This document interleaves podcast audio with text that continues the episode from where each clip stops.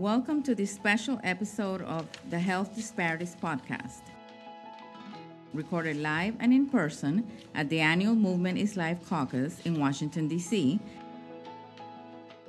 And also special because we have a very Hispanic and DEI focus for this group discussion featuring our group of Hispanic health equity leaders from across the United States. I am Claudia Zamora, founder and CEO of Zamora Consulting Group, member of the Movement is Life Steering Committee, and board member of the National Hispanic Medical Association. It is my pleasure to host the podcast for the first time. I am joined by my co host for this discussion, orthopedic surgeon Dr. Ramon Jimenez, also a member of the Movement is Life Steering Committee, Dr. Ilan Shapiro, who is the Chief Health Correspondent and Medical Affairs Officer at AltaMed in Los Angeles, California.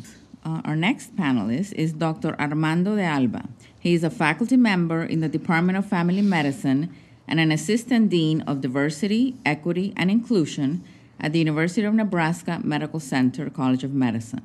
And our third and final speaker in the workshop is Dr. Adela Valdez, Associate Dean of Diversity and Inclusion, Associate Dean of Continuing Medical Education, Professor of Family and Community Medicine, School of Medicine at the University of Texas, Rio Grande Valley. So, before we get into the discussion, let me share with our listeners a quick outline of our amazing workshop that we are discussing on this episode, titled Social Influences of Health Opening Doors, Opening Minds, Impacting Lives Strategies to Improve Well Being. We wanted to explore in depth the social drivers of health in diverse communities address the dimensions of community intersectionality, the importance of breaking communication barriers in healthcare by translating medicalish to a more understandable language for patients of all ages, and lastly, identify strategies to address the unique needs of communities, in particular underserved communities. Let me ask my co host, Dr. Jimenez, one thing before we hear from the rest of our panel. When we say social influences of health, are we talking about social determinants, healthcare providers? What do we mean by social influencers of health?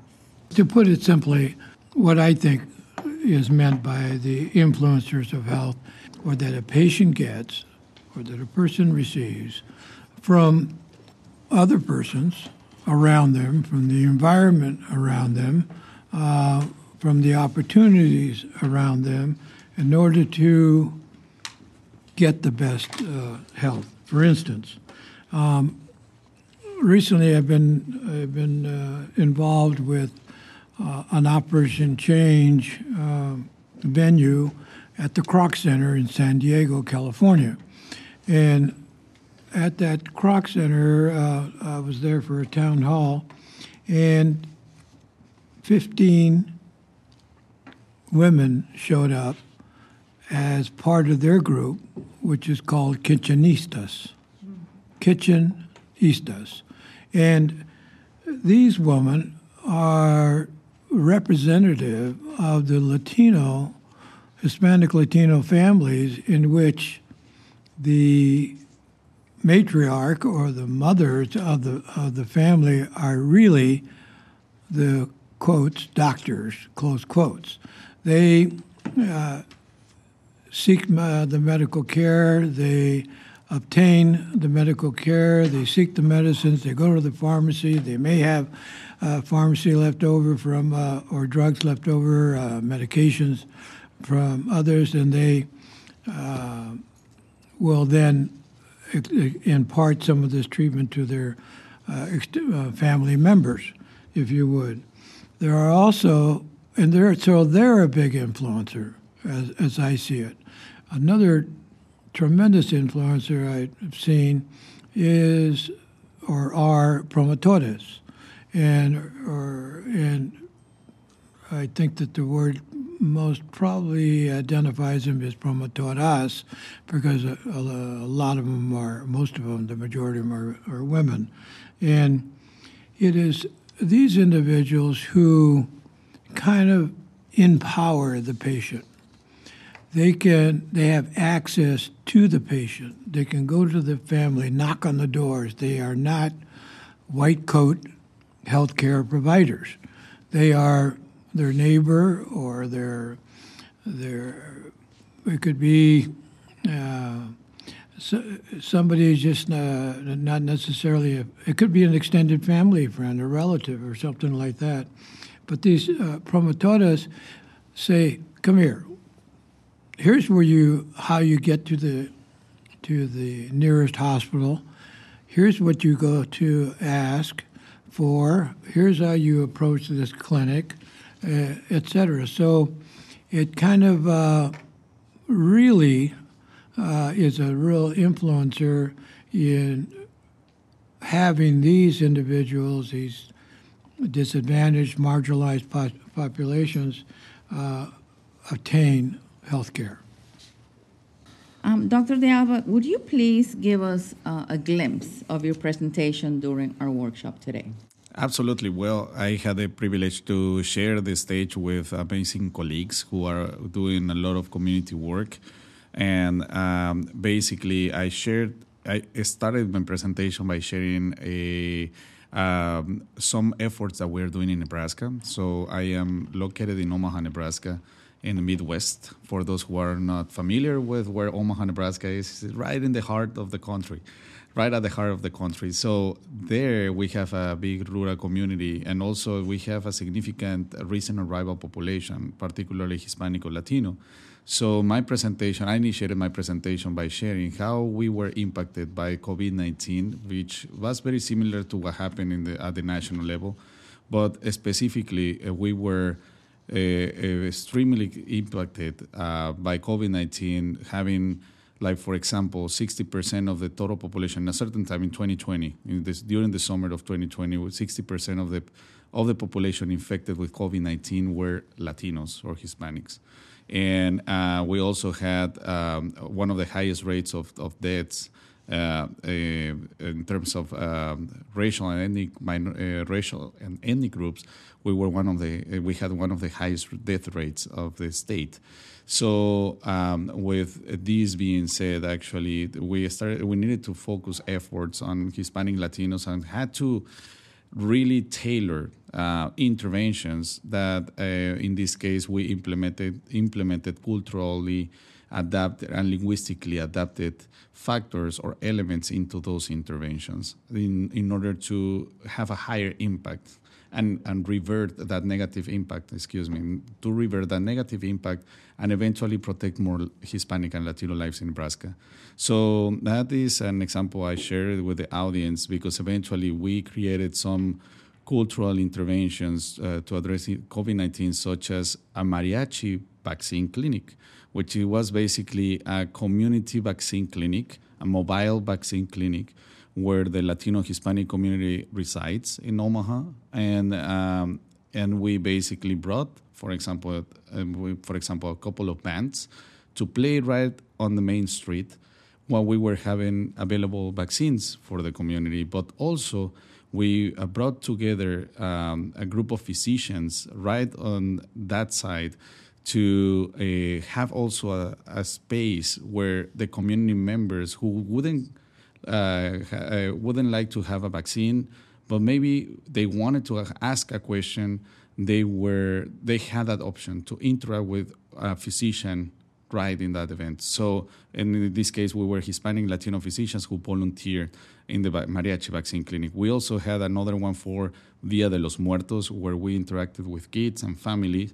Similarly, um, a, a, safe space for the Latino community, and eventually, uh, we lastly we we recently had a, a soccer vaccine clinic where we brought a, a, soccer legend from Mexico and who helped us to uh, bring the attention of the fathers of, fami- of Latino families, and the fathers brought their kids um, to get vaccinated. And we, at the end of the day, had a family fest uh, under the theme of soccer with a legend who was participating in some uh, games with the audience.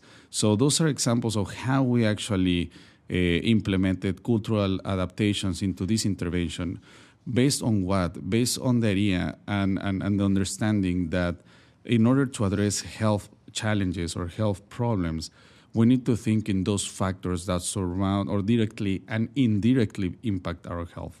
It's not that we need to also not only focusing on the biological aspect or individual aspect, uh, but also identifying those family aspects, uh, community aspects, and even cultural aspects that directly impact the health. So these interventions were taken into consideration cultural elements in order to have a higher impact in uh, and protect the health of our communities.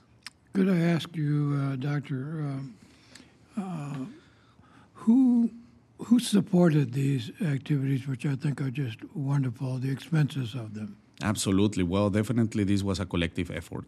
It was definitely a. I have to say that the institution where I where I work we um, the we were one of the mm, collaborators, but also we collaborated with the Department of Health, and we collaborated with the National Hispanic Medical Association, together with other local organizations, hospitals, and clinics. It was actually a community event where actually the major local clinics and hospitals in the city came together, and uh, and also the local health department, national organizations such as NHMA and uh, I probably am missing one or two other national organizations who uh, participated. Um, and uh, in terms of the soccer player, when we had the uh, vaccine, the soccer vaccine clinic, I have to also recognize, acknowledge, and applaud the initiative of this soccer legend, Mr. Luis Hernandez, um, uh, who he is uh, also known as El Matador Luis, Luis Hernandez uh, because he actually uh, was proactive in coming to Omaha. Um, like he's right now on his way to Qatar because the work, the FIFA World Cup is happening. He is uh, he works for FIFA now, and he has an incredible busy agenda. But he made a, a space to participate in these kind of events, and uh, he didn't do it for uh, fame or financial purposes. He actually volunteered his time to be there with us. So wonderful community effort. Um, what would you say are the social drivers of health in diverse communities? Yeah, absolutely. Well, uh, just to put it in simple words, I will say um, factors. These are factors that influence or impact our health. And um, they can be directly or they can be indirectly. Directly, basically, when you know, we can actually um, uh, scientifically prove that those factors impact a health outcome. But that is basically, in general words, what a direct with a direct fact, um, an indirect, a direct factor is, and an indirect factor is not necessarily have to be uh, cannot be proven by science or scientific knowledge, but we know that it's a factor that influence our health.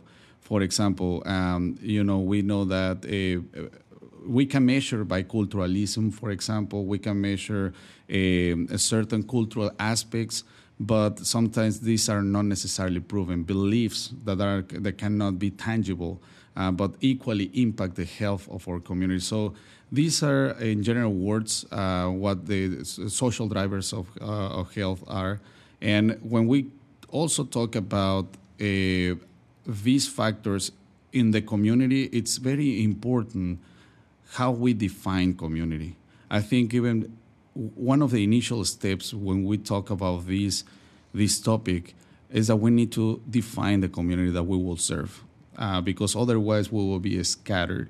And we are recognizing, and during these conferences, those uh, marginalized or underserved communities um, that uh, are part of our society in the nation and that is a way how we can define health. So, in order to uh, tailor interventions, uh, it's always good to identify the community that we want to have that major impact. Dr. Valdez, can you please give us um, some of the highlights of your presentation? Uh, certainly. Um, you know, last year was the first time that I've been in a Movement for Life uh, meeting, and I really came about the knowledge of this through a medical student. Um, and it really surprised me that I didn't know about it from my organization, from other memberships. And the you know when I came here, I, I was and I and I got to know a lot of the individuals. I was very much impressed with their knowledge, with their experience, with their diversity, uh, with their passion, uh, and what they were doing in the organization.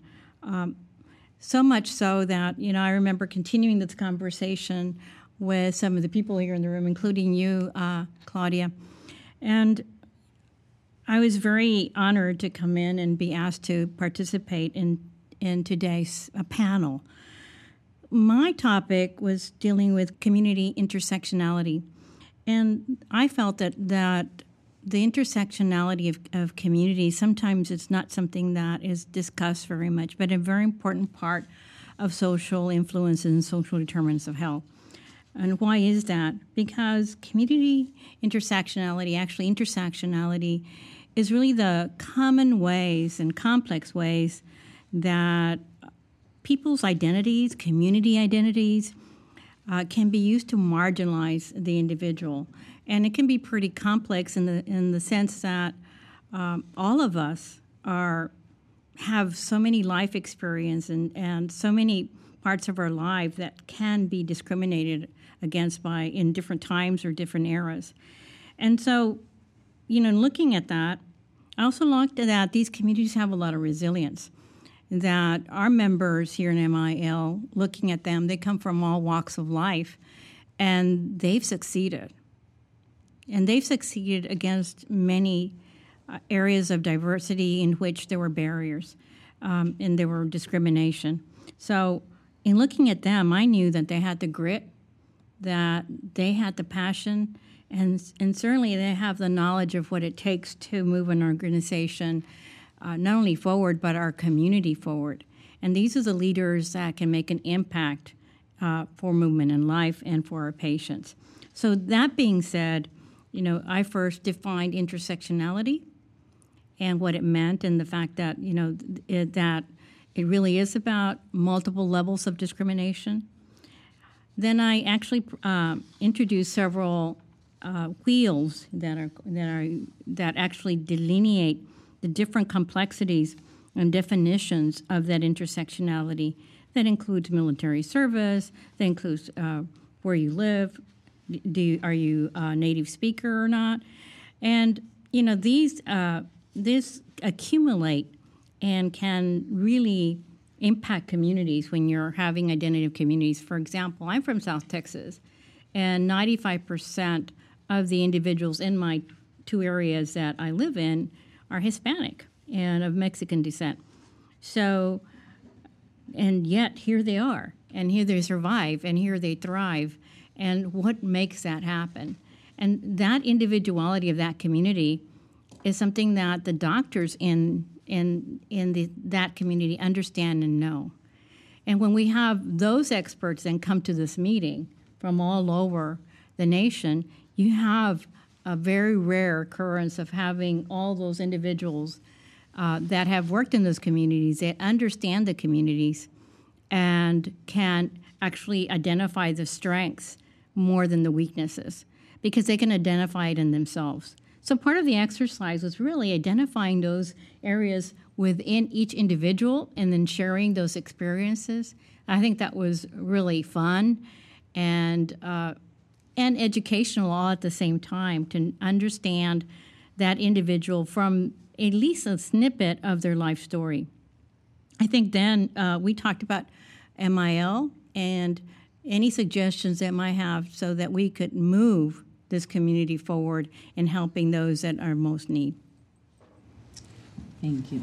I, I just want to comment one. I, your talk was excellent, and for me, um, who I am somewhat uh, not prone to big words like uh, intersectionality because to me it's another another word that's been introduced. It doesn't really apply to me or not, but I really you educated me, and I really think that that is important because when I looked at the at the graph that you did present, the pie chart that's expanded here mm-hmm. for sure, with all the different factors such as, uh, which I'll mention in a second. But I, I looked at it. I said, now, now, do I fill this out and look at it at my age now, at my stage in life now, or as I went through or started? And so um, I was able to obviously uh, apply more and more of the of the uh, of those uh, factors such as marital status, military experience, job mm. classification, native born, um, religious belief, uh, thinking styles, uh, parental status. All this comes into play, and it really is a mix, and which to me would be, uh, I understand that better than intersectionality, but it is a mix that makes up what I am now. Who you are, yeah. Uh, it it helps you think of the identities of who you are and who you've been, where you started and where you are now, and they all have strengths and weaknesses, but mostly, in my opinion, strengths. If you've been able to to do what you have done in your career, and and had that level of influence yeah, I, I think it's just tremendous and a great example. And we forget sometimes um, in our humbleness to sometimes, you know, applaud ourselves for what we've done and for our influence. And that's kind of what I wanted to do today is, is highlight, you know, individually have people really look at all the attributes they have, all the skills. And despite what anybody else says, these are these are strengths. If somebody says I'm bilingual and that's not good, or I'm female and that's not good, I say, well, let me show you how I am, and this is how I apply it in my community and in my healthcare practice and education. So I think there needs to be more discussions of this out there so people can value what they do, especially now when yeah, it's so difficult to find that spark back. And like I said, when I came last year, I found that spark. And I felt like, wow, you know, I got reignited again when I saw the caliber of people, you know, what they do and how humble they are, you know. So um, that's one one reason why I thought that exercise was going to be important. Well, if I can go further, Claudia, uh, on this. Uh, personally, I live in uh, now in Monterey, Salinas, uh, part of California. Mm-hmm. And so when I drive by the fields, acres and acres of vegetables and and uh, fruit, uh, strawberries, etc., and see these people out there who are working under the stifling heat, bent over row upon row of uh, needing to pick fruit, getting to the end of the row and turn around and you got to go back again uh, another mile picking fruit. Um, it just makes me think that their intersectionality, their mix of all the factors mm-hmm. at their level, my God, are they behind the eight ball?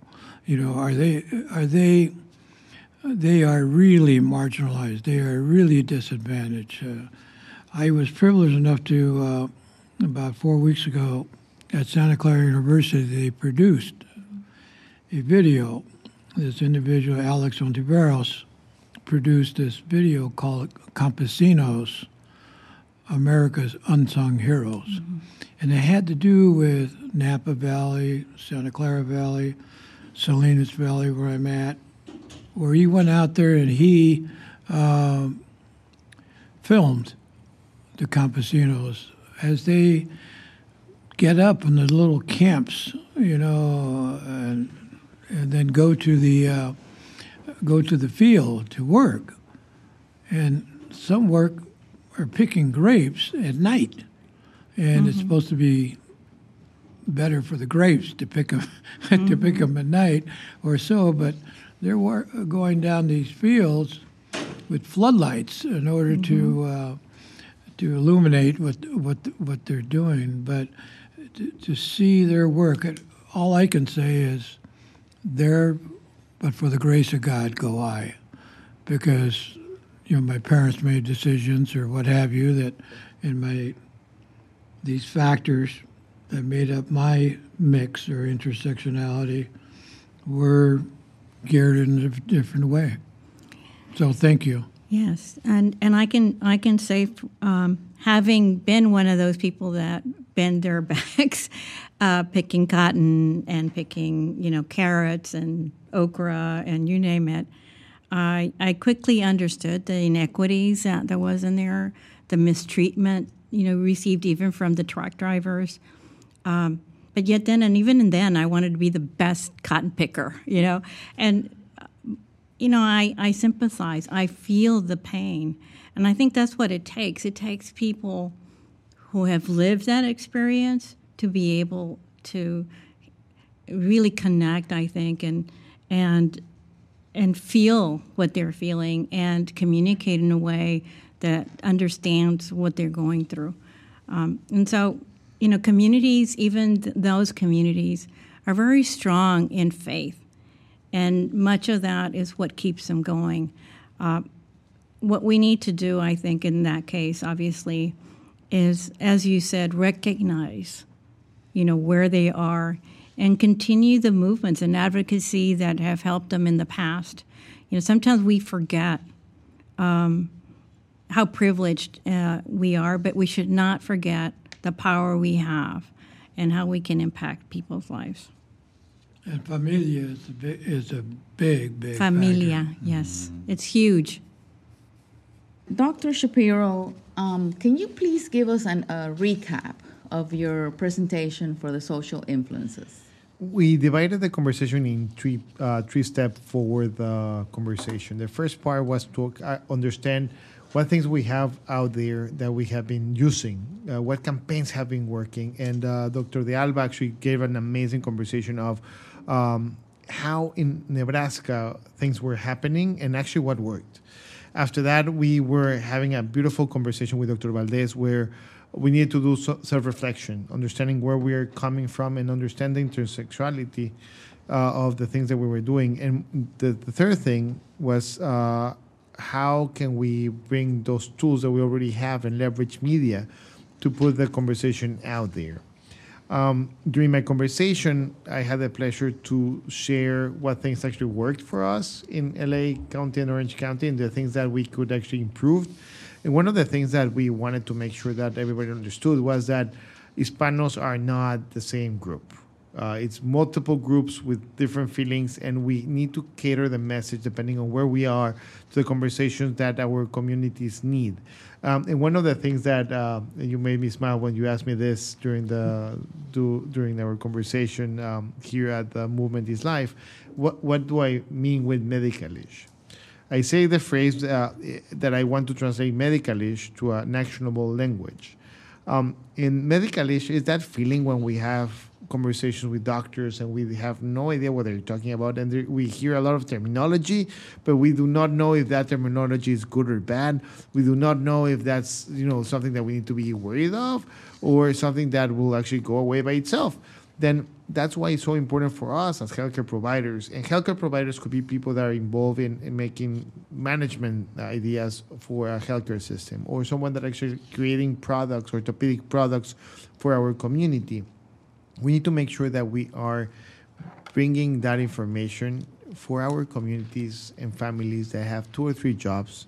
They are trying to make sure that everybody is safe, and most importantly, to give them the opportunity to to, to ask questions, to have that conversation, and um, that's kind of part of the, the things that we were uh, going. And the last thing was actually to create a plan on important things and topics that they were they, they need to do and amplify.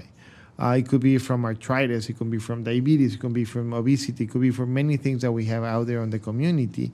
But making sure that we were ready to deploy a plan, uh, understanding that we have still traditional media like Univision, Telemundo, Estrella TV, or um, you know other uh, U.S. networks like CNN, uh, Univision, uh, sorry, uh, NBC Latino. That is actually a new new new thing coming. Um, and ABC, NBC, MSNBC, Fox, that you know our communities are hearing that part and also leverage the new generations with social uh, social media. Okay, so perhaps now we can have a more open discussion about strategies for improving well being for our con- communities and suggest some actionable next steps in 2023 for our listeners to build on the take home messages from the workshop. Let's go around the table and others can chime in as we go. Well, I'll jump in. I think if I were to say uh, something for the audience, is that if you're listening to this, you have power and privilege. And you have survived many, many, I think, a discrimination for most of you. And so I would say use that uh, to heal inequities, to comfort, um, and to assist and to strategize, you know, for um, for the good of our, of your community. I will say that in in terms of uh, working with diverse communities, try to identify what their needs are instead of not not assume what their needs are. Work with them, uh, listen, collaborate, build things together with the community. Uh, those culturally tailored interventions are not just made by one person it's a team effort and team effort also includes community members. So not only those who work in the clinics hospitals or healthcare sectors but also across other sectors. So it's a it's it's a, it's a universe that we need to the more people we have on the table the most diverse people uh, we have on the table or team we have the uh, closer to excellence will be so dri- uh, diversity drives excellence and community members are the ones who knows best our communities. So um, that will be the take-home message, and maybe my the actionable uh, item I will say: uh, get to know your community leaders and work with them. I don't want to sound boorish when I say it, but talk is cheap. Action is important. Mm-hmm. And uh, so, just based on that quote, how do we advise our our patients on how to negotiate the healthcare system? How do, and by that I mean how do we uh, access it? How do how do we uh, do that? Do we tell them to look for promotoras? Look for uh, somebody mentioned today uh, uh beauticians, uh, barbershop people who may know other others. Go to your pharmacy. I mean, pharmacists now are into, they like to be able to consult patients. They do make their income or revenue off of medications, and an educated patient is going to ask their own doctor once it, or clinic or what have you, their healthcare provider, to prescribe this or that. Or I really think it's important, on the other hand, for healthcare providers, it cannot always be racial and ethnic con- concordant we're not enough. Uh, you know, there's not enough Latinos for orthopedic surgeons. The sad fact is that there's maybe at best 400 orthopedic surgeons that are Hispanic Latino identified out of 32,000. I mean, it's a very low percentage, and it's kind of a flat rate. And I've been at this for 25 uh, years or so. But uh, when I go around giving my talks, on diversity and and uh, treating treating and communicating with patients, I I try to give them the example of, of how I had my practice, and I am fluent in Spanish uh, and in English, and so that's a direct advantage I have. But if I was not, if I was a Caucasian physician who did not speak Spanish, I know of an example of another orthopedic surgeon friend who had a, an office in Salinas, and so his staff, 90% of his staff was bilingual and bicultural. He makes the, the offhand comment. He said, Yeah, my staff referred to me as Whitey, but he tried to learn, speak some Spanish. He tried to communicate. And so when the patients came there, and the receptionist greeted him in Spanish, or her in Spanish, asked about their kids, showed empathy and engagement, and said all those key points. Um, they felt at home all this physician had to do was to treat them as a human, human being, and it didn't matter the color, the or so. The patients are very open. They're very forgiving, especially in, uh, on how you relate to them. And thanks for sharing that uh, comment, doctor, because um, it allows to also uh, bring a concept uh, that we hadn't discussed it, but I, I, mean we have talked about it, but we hadn't named it. Um, like in academia, we, we, we say it. It's something that is cultural humility.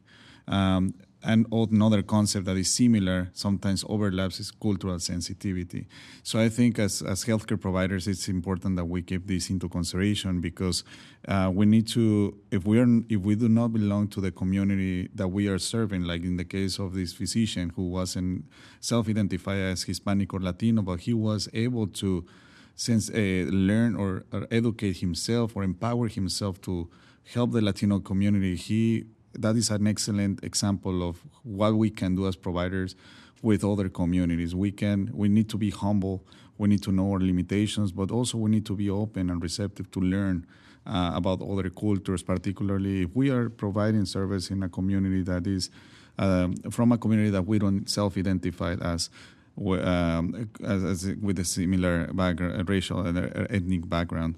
Another concept I will say is that, um, and another level that I want to bring the conversation to, it's how we as providers, if we are not from that community, how we can influence health policies, health, uh, health policies.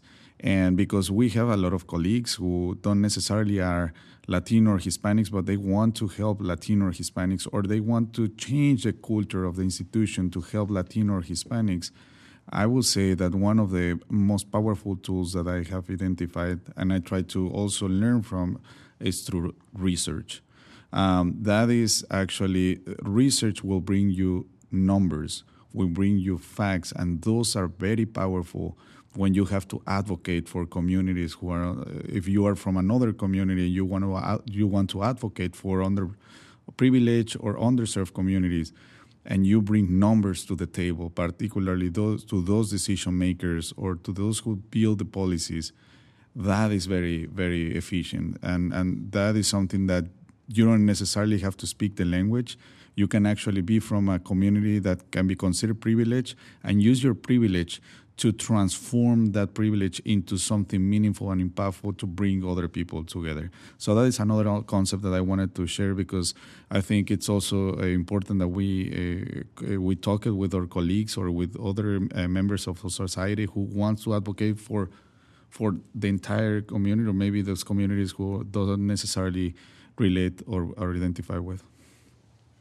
I would agree with that allyship because um, I think there's power in numbers and power in people who have cultural humility. If anything's shown over as far as research and training and dealing with uh, diversity and diversity uh, obstacles, uh, cultural humility has been proven to make a difference. Mm-hmm. Um, and so I, I, would echo what you mentioned about the importance of that and the impact it has not only on the patients where it really needs to happen, but also in the individual. I think they have more gratitude and ability then to better enjoy their practice and do it in a way I think that again benefits the patient because they're enjoying it.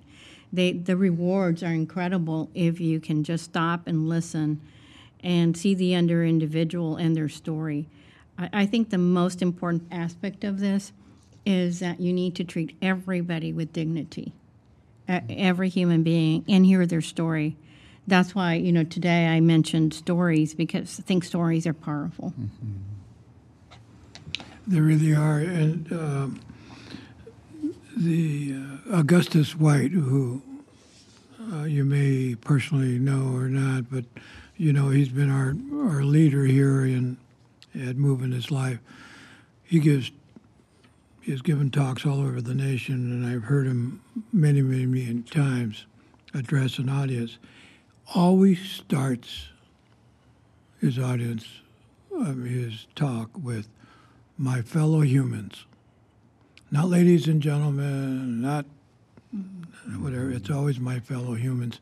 And his uh, his book, Seeing Patients, which was published about eight, nine years ago now, uh, conveys that, uh, that idea of cultural humility, the idea of dignity, mm-hmm. which is very important with patients. Um, so thank you for that input. Why do you think we need more Hispanics in medicine? And and before one of you answers, you know, in my work as planning and in um, getting new medical schools accredited, when I started in 2007 with those type of projects, I believe we only had five percent Hispanics in, in medicine. Now we're talking 2022. As of 2030, Hispanics are going to, are going to be the largest mm, majority, minority group mm-hmm. in the U.S., but yet I think we're only at 7%. So it mm-hmm. seems like we have a long way to go. So why do you think we need more Hispanics, Hispanic doctors? Well, there are different ways how we can answer this question. One, if we go very technical, um, we do not match the percentage of the representation at the national with the national demographics. According to the census, Hispanics represent about the 18%, 16% of the total population of the country.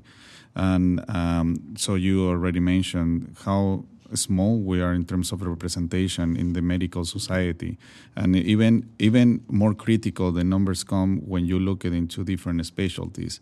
So um, that is something that can be a, a, technical question.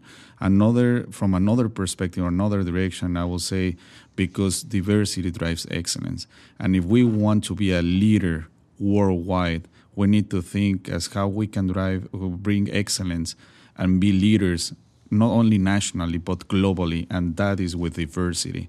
Because again, it goes back to we are all humans. And, and the more diverse we are, the more ideas we have, the more elements or components we have to uh, impact our health. Not necessarily the medical knowledge, but also those factors that directly impact the health of our patients, of our communities, and the more diverse ideas we have, because again, I want to even open it not only to racial and any minority groups. I also want to uh, speak in terms of diversity for those who have the, uh, different ideologies, religions, um, and other wonders that might exist, um, you know, within our society. The more diverse we are, the more prepared we can be as healthcare providers, and the more hum- the more humans we can uh, the, uh, engage with our patients and and under and, and, and provide quality care. That is another question, another from another direction how I could answer this question. And I, I very much echo that as well.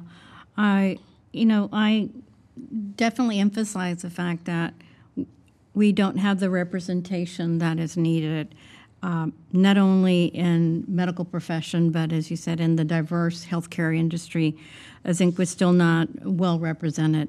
Uh, there has to be a special focus uh, in not only the nation, but um, but in businesses and in medical schools to think about you know holistic admissions so that uh, it can make an impact. In the school that I'm in, the University of Texas Rio Grande Valley, School of Medicine, we have 45% Hispanic. We have about 60% from that area. And that, that was a very defined mission that we had from the very beginning about serving our own community. Mm-hmm. Um, yes, building global health practitioners that can go anywhere, but part of that is learning how to serve your community as well. And we wanted to mirror what we were serving.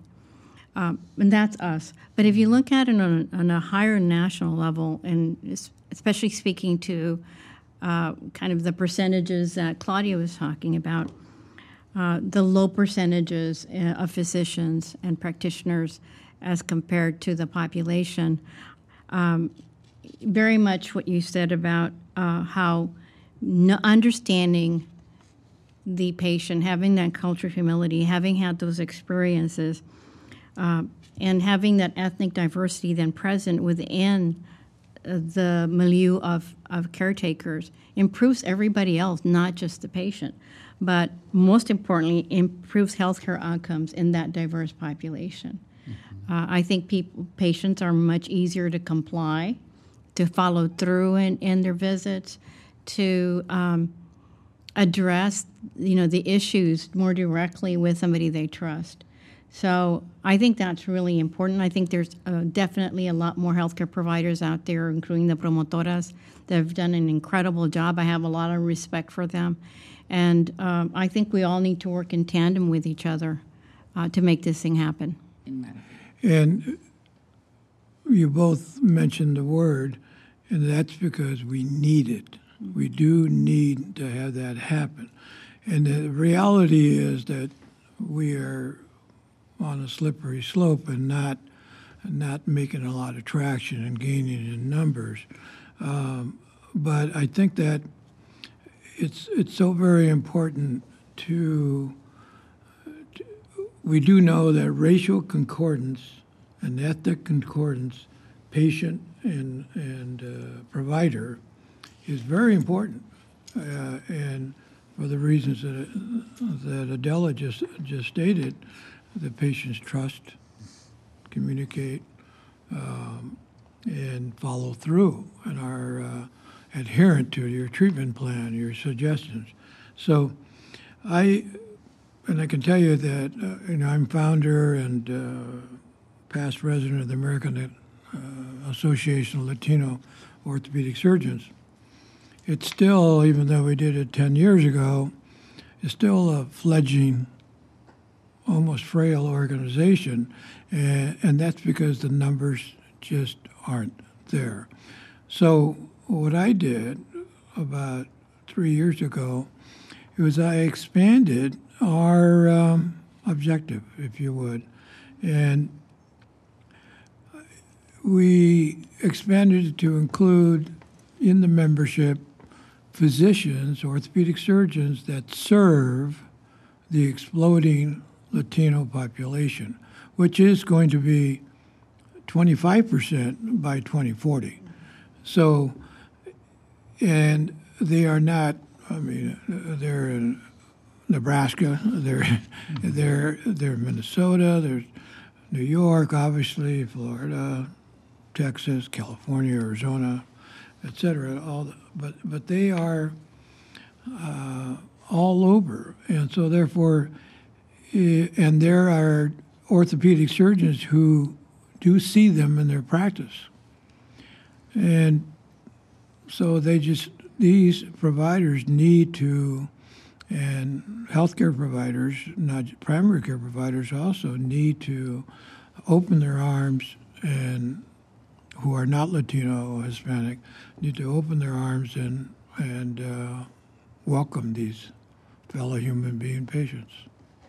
Thank you.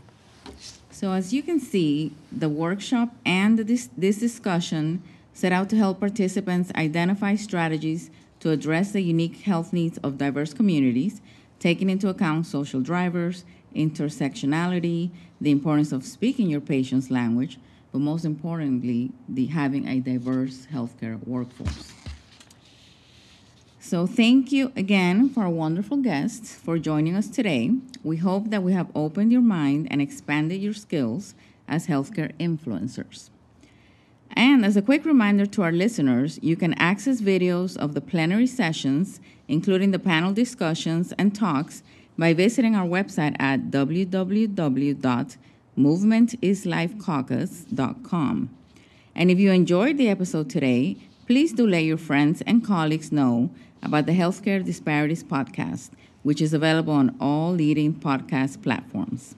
And thank you to the listeners of the Health Disparities Podcast. It has been a pleasure to host this episode. We look forward to for you to join us again. Until next time, this is Claudia Zamora saying goodbye from all of us.